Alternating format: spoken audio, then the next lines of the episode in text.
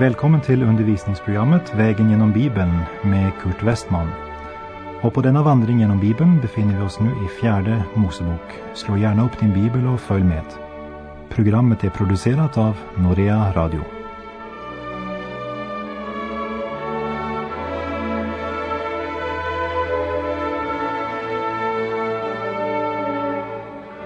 Vi har nu kommit till fjärde Moseboks nittonde kapitel. Och även om vi bara ska ta med några axplock från det nittonde kapitlet så är det min bön att den helige Ande ska uppenbara för oss något av det gudomliga djup som ligger gömt i det här kapitlet. Och den som senare vill ge sig tid att närmare betrakta kapitel 19 ska finna att det är ett av de allra viktigaste avsnitten i hela fjärde Mosebok. Men vi ska här på vår vandring, vägen genom Bibeln, bara ta med några av detaljerna. När det gäller fjärde Moseboks nittonde kapitel ska vi först av allt se på en fråga som den uppmärksamma läsaren naturligt ställer sig, nämligen varför är inte denna offerordning som gäller den röda kon beskriven i tredje Mosebok, där vi eljest finner en så detaljrik beskrivning av alla offerordningar? Det är därför att fjärde Mosebok är i en särskild grad en ökenbok och den röda kon var först och främst en ökenförebild och ett Guds reningsmedel till skydd mot allt som eljest skulle kunna besmitta dem under vandringen. Här är det viktigt att nämna att Gud hade inte tänkt att de skulle vandra 40 år i öknen. Men ökenvandringen blev hela 40 år på grund av Israels otro. Och den barmhärtige Gud möter deras otro och trolöshet med att skänka dem en offerordning till skydd mot besmittelse under ökenvandringen. Samtidigt ger Gud här en åskådningsundervisning som ska vara med och utfylla kunskapen om den kommande Messias och hans gärning. Så även den här offerordningen talar därför starkt om Kristi försoningsstöd som det som renar oss ifrån synden, hjälper oss på vandringen genom en besmittad värld tills vi når den eviga vilan. Vi läser i fjärde Mosebok 19, verserna 1 och 2. Och Herren talade till Mose och Aron och sade Detta är den lagstadga som Herren gett befallning om Säg till Israels barn att de skaffar fram åt dig en röd felfri ko, en som inte har något lyte och som inte har burit något ok. Som inte har något lyte och som inte burit något ok. Genom det här offret pekar den helige Ande på den sanning att vår frälsare inte bara var syndfri under sin vandring på jord, men också när det gäller hans födsel och hans släktförhållande, så var han fullkomligt fri från det minsta spår av synd. Inget syndens ok var någonsin lagt på Jesu axlar. Han bar inget eget syndens ok. Det är viktigt att vara klar över. För när han talar om mitt ok så är det fullkomlig lydnad mot Fadern han talar om, inte syndens ok. Han gick inte till korset på grund av någon synd i sitt eget liv. Han var fri från syndens ok. Han gick till korset för att bringa försoning för dina och mina synder. Och vers 3. Denna ska ni lämna åt prästen Eleasar om han ska föra ut henne utanför lägret och slakta henne i hans åsyn. I prästen och offret har vi en dubbel förebild av Kristi person. För Jesus var på en gång både offer och präst. Men frälsarens prästerliga tjänst, den började inte förrän han hade fullbordat sitt verk som offret. Han var offret som efter sin uppståndelse blev en fullkomlig överstepräst.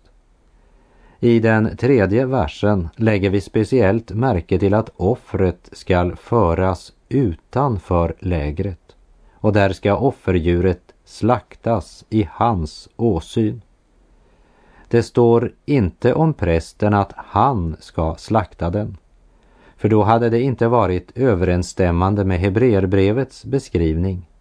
Ty offret är en sak, överste prästens ämbete en annan.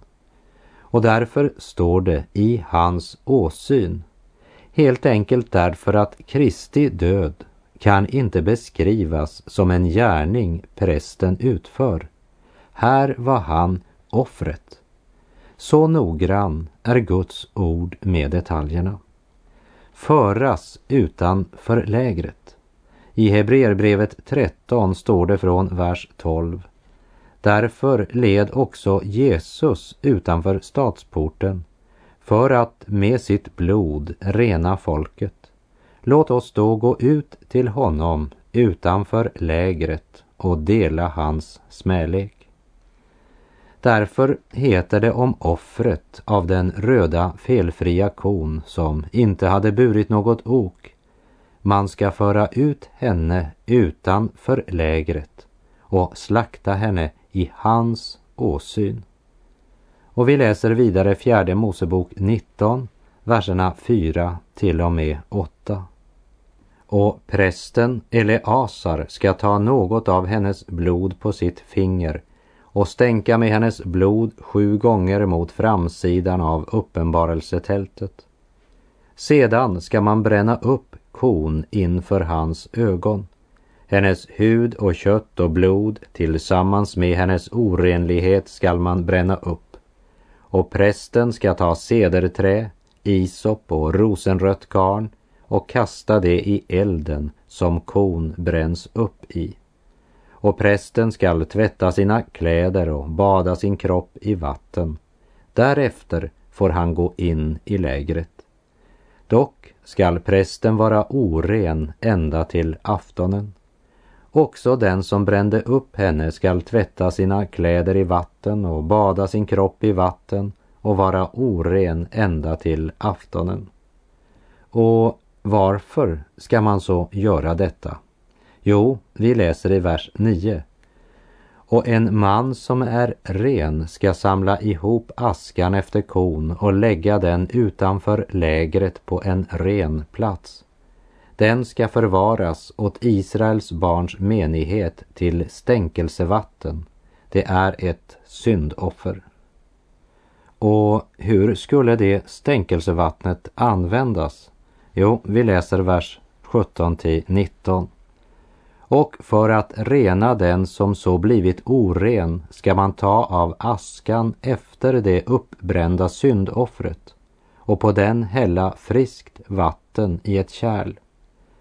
Och en man som är ren skall ta isop och doppa i vattnet och stänka på tältet och på allt bohaget och på de personer som har varit där inne och på honom som har rört vid benen eller vid den fallne eller vid den som har dött på annat sätt eller vid graven.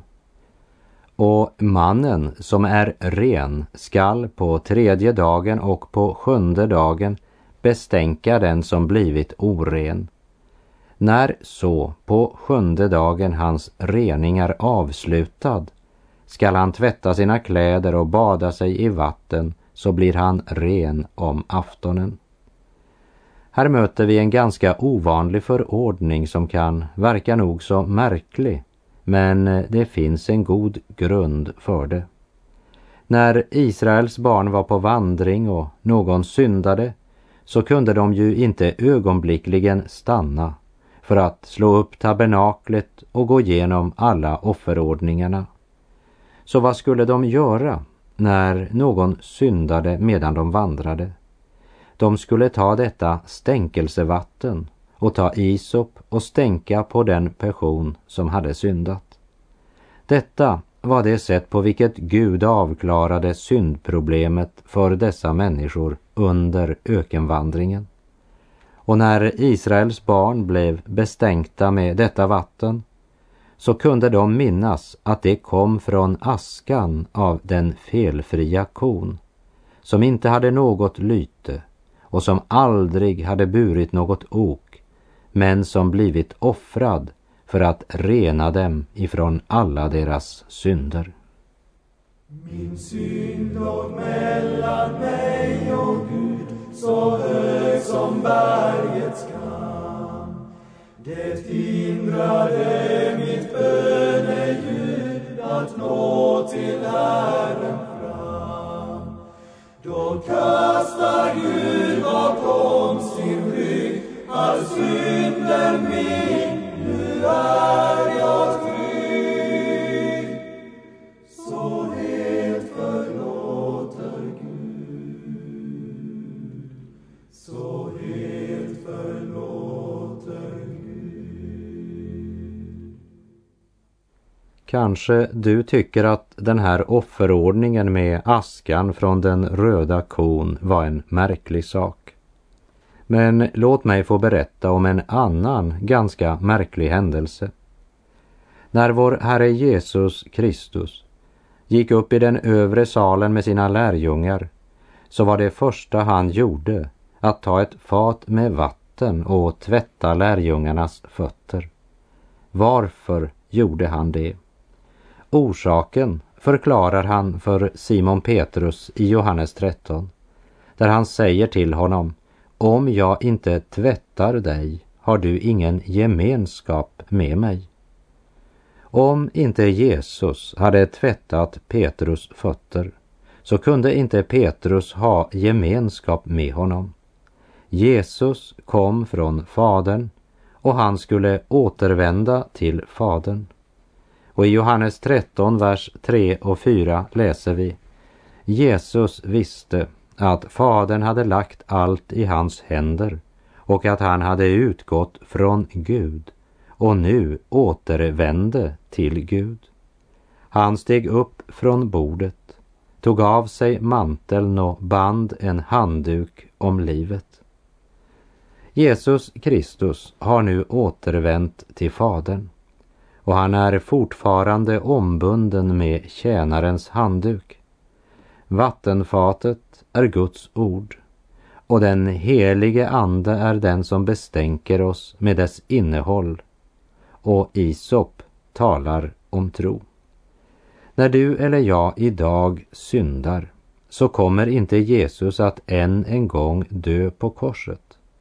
Och i Johannes första brev vittnar skriften men om vi vandrar i ljuset, liksom han är i ljuset, då har vi gemenskap med varandra och blodet från Jesus, hans son, renar oss från all synd.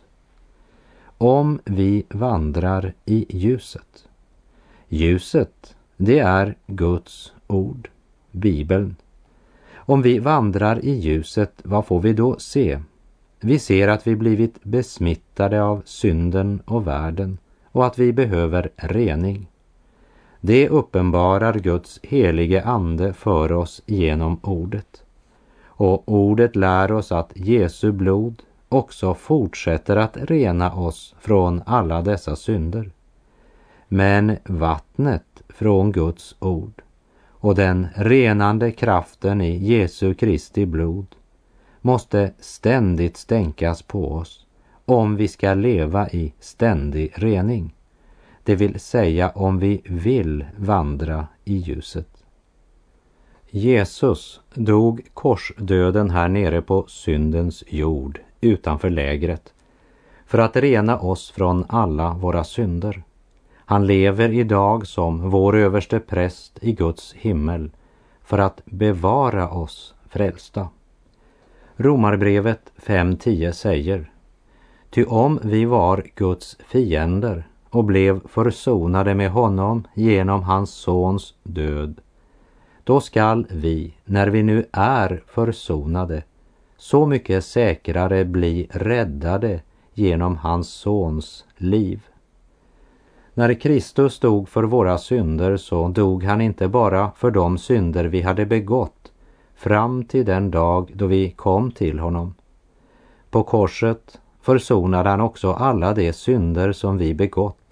Från det ögonblick vi kom till korsets fot och blev hans barn och tills han en dag ska räcka oss livets krona på den andra stranden. Halleluja. Tanken på detta får mitt hjärta att flöda över. Mitt hem är där på den ljusa himlastranden där jag är väntad av min brudgum kär. Dit upp, dit upp i längtan skådar anden. Mitt hem är där, mitt hem är där. Mitt hem är där, snart når jag målet ljusa. Snart ökenvandringen till Rygga är och då ur frigjort bröst ska sången brusa. Mitt hem är här, mitt hem är här. Jag glömmer aldrig när jag var i Finland för många, många år sedan och hörde Vörå Oravais ungdomsgrupp sjunga den sången. Mitt hem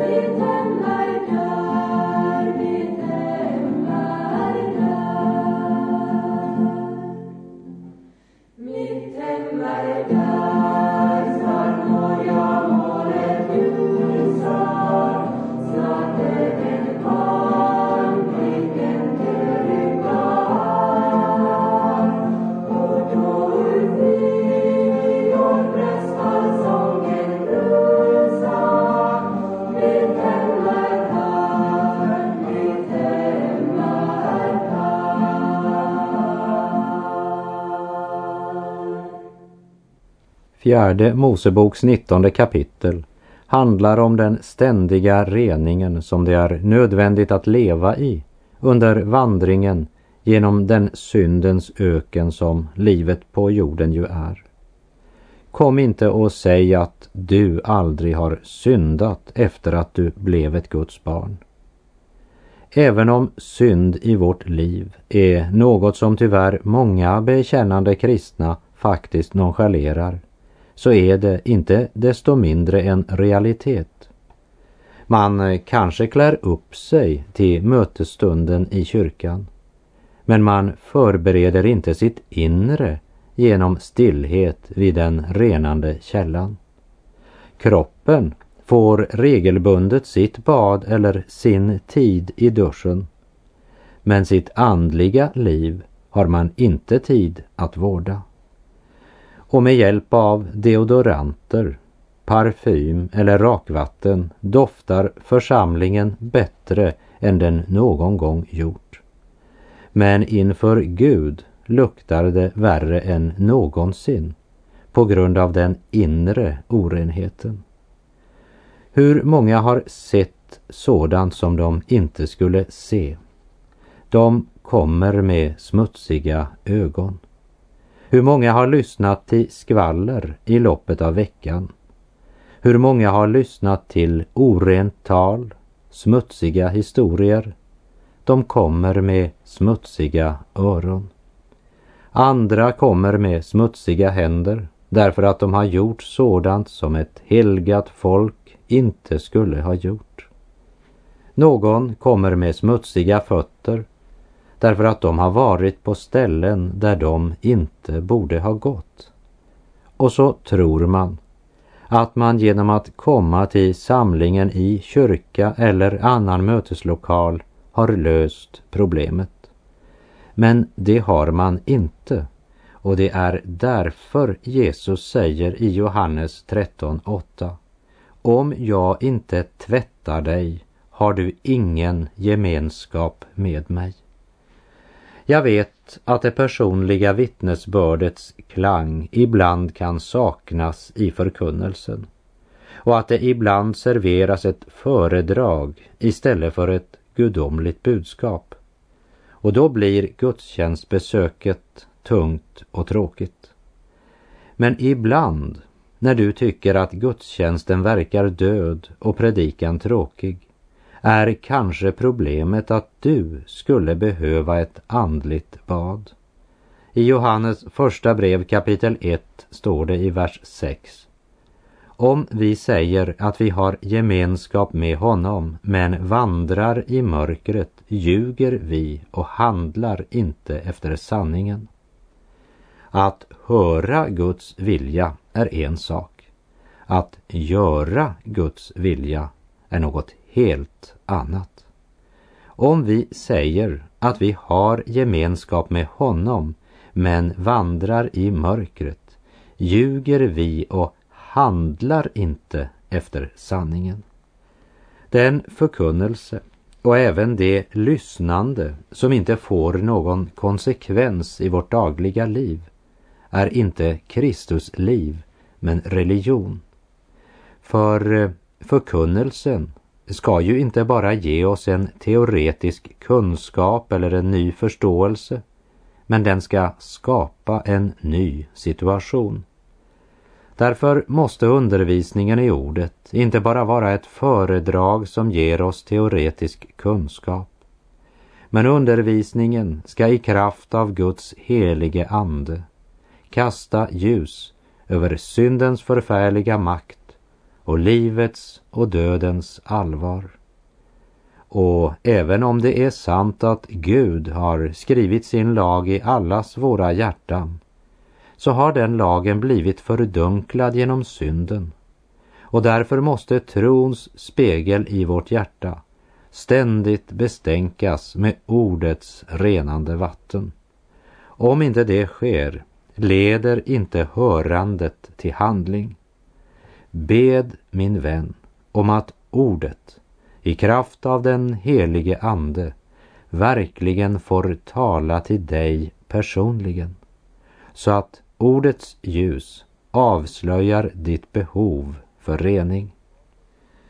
Varför kommer du inte till Kristus och hans ord för att bli renad? Någon kanske frågar, hur ofta borde det ske? Ja, jag ska inte laga något schema för dig. Men när det gäller kroppen så tar jag varje morgon en dusch. Men när det gäller mitt inre liv så märker jag att jag flera gånger om dagen måste gå till honom och säga att Kurt Westman har handlat orätt. Han har gjort något som han inte borde ha gjort eller sagt något som aldrig skulle ha varit sagt och så vidare. Och så måste jag få en stund där jag är ensam med ordet var dag för att bevara hungern efter Guds ord. För den hungern har inte jag av mig själv. den måste Gud skapa genom ordet och den helige Ande. Hur är det med dig, min vän, när det gäller Guds ord idag? Har du hungrat dig mätt eller har du ätit dig hungrig? För genom Guds ord skapas hungern efter ordet och genom ordet avslöjas vårt förhållande till Kristus. För eh, vi kan inte ha ett förhållande till Jesus och ett annat till Bibeln. Som Herren själv sa till Mose när han ville sända dem manna, bröd från himmelen, för att sätta dem på prov, för att se om de vill vandra efter hans lag eller inte. Ta dig tid och du ska upptäcka att Guds evangelium inte bara talar om under, men det uträttar under också i ditt liv. För eh, evangeliet om Jesus uppenbarar för oss vad inte ett öga sett, vad inget öra hört och vad ingen människa anat. Det som Gud har berett åt dem som älskar honom. Som Paulus säger i Första Korinthierbrevets andra kapitel. Och vi tar tid att läsa Första Korinthierbrevet 2, verserna 7 till och med 13. Vad vi förkunnar är Guds hemlighetsfulla vishet som var fördold men som redan före tidens början av Gud var bestämd att leda oss till härlighet. Den kände ingen av denna världens makter till. Om de hade känt till den skulle de inte ha korsfäst härlighetens Herre. Vi förkunnar, som det står i skriften, vad inte ett öga sett och inget öra hört och vad ingen människa har anat, det som Gud har berett åt dem som älskar honom. Och för oss har Gud uppenbarat det genom anden, ty det är anden som utforskar allt, också djupen hos Gud. Vem utom anden i människan vet vad som finns i människan? Ingen utom Guds ande vet heller vad som finns i Gud. Och vi har inte fått världens ande utan anden som kommer från Gud för att vi ska veta vilka gåvor Gud har gett oss. Därför talar vi inte om dessa ting med ord som mänsklig vishet har lärt oss, utan med ord som anden har lärt oss. Vi tolkar andliga ting med andens hjälp.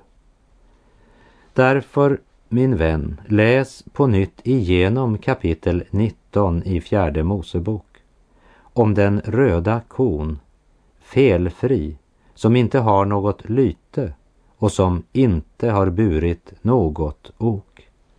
Läs om stänkelsevattnet som Gud gav för att bevara Israels barn i ständig rening under vandringen och bed att Guds helige ande uppenbarar detta för ditt hjärta. På återhörande. Herren vare med dig. Må hans välsignelse vila över dig. Gud är god.